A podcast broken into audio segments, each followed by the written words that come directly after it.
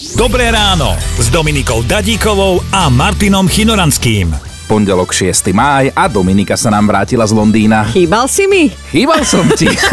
Pekné ráno. Dom čas, ako bolo v v Londýne? Nazdar, dobre bolo, ale už som aj rada, že vidím túto pačmagu oproti. Starú prešedzivelu. Staval som garáž a sekol som sa pri vymeriavaní. A ja sa pýtam, no a o koľko centimetrov? O 10? Ale kde, že o 10? O meter! Čo tam nedalo vojsť. No dobre, aspoň tam ostane na tujku miesto.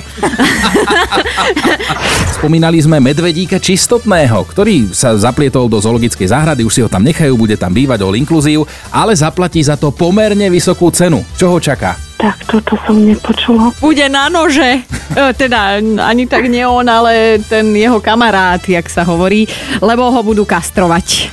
Do keľu. Vidíš to? No. Mm. To si aj on povedal. Podľa mňa aj horšie. Počúvajte Dobré ráno s Dominikou a Martinom už zajtra ráno od 5. Radio Bonheur.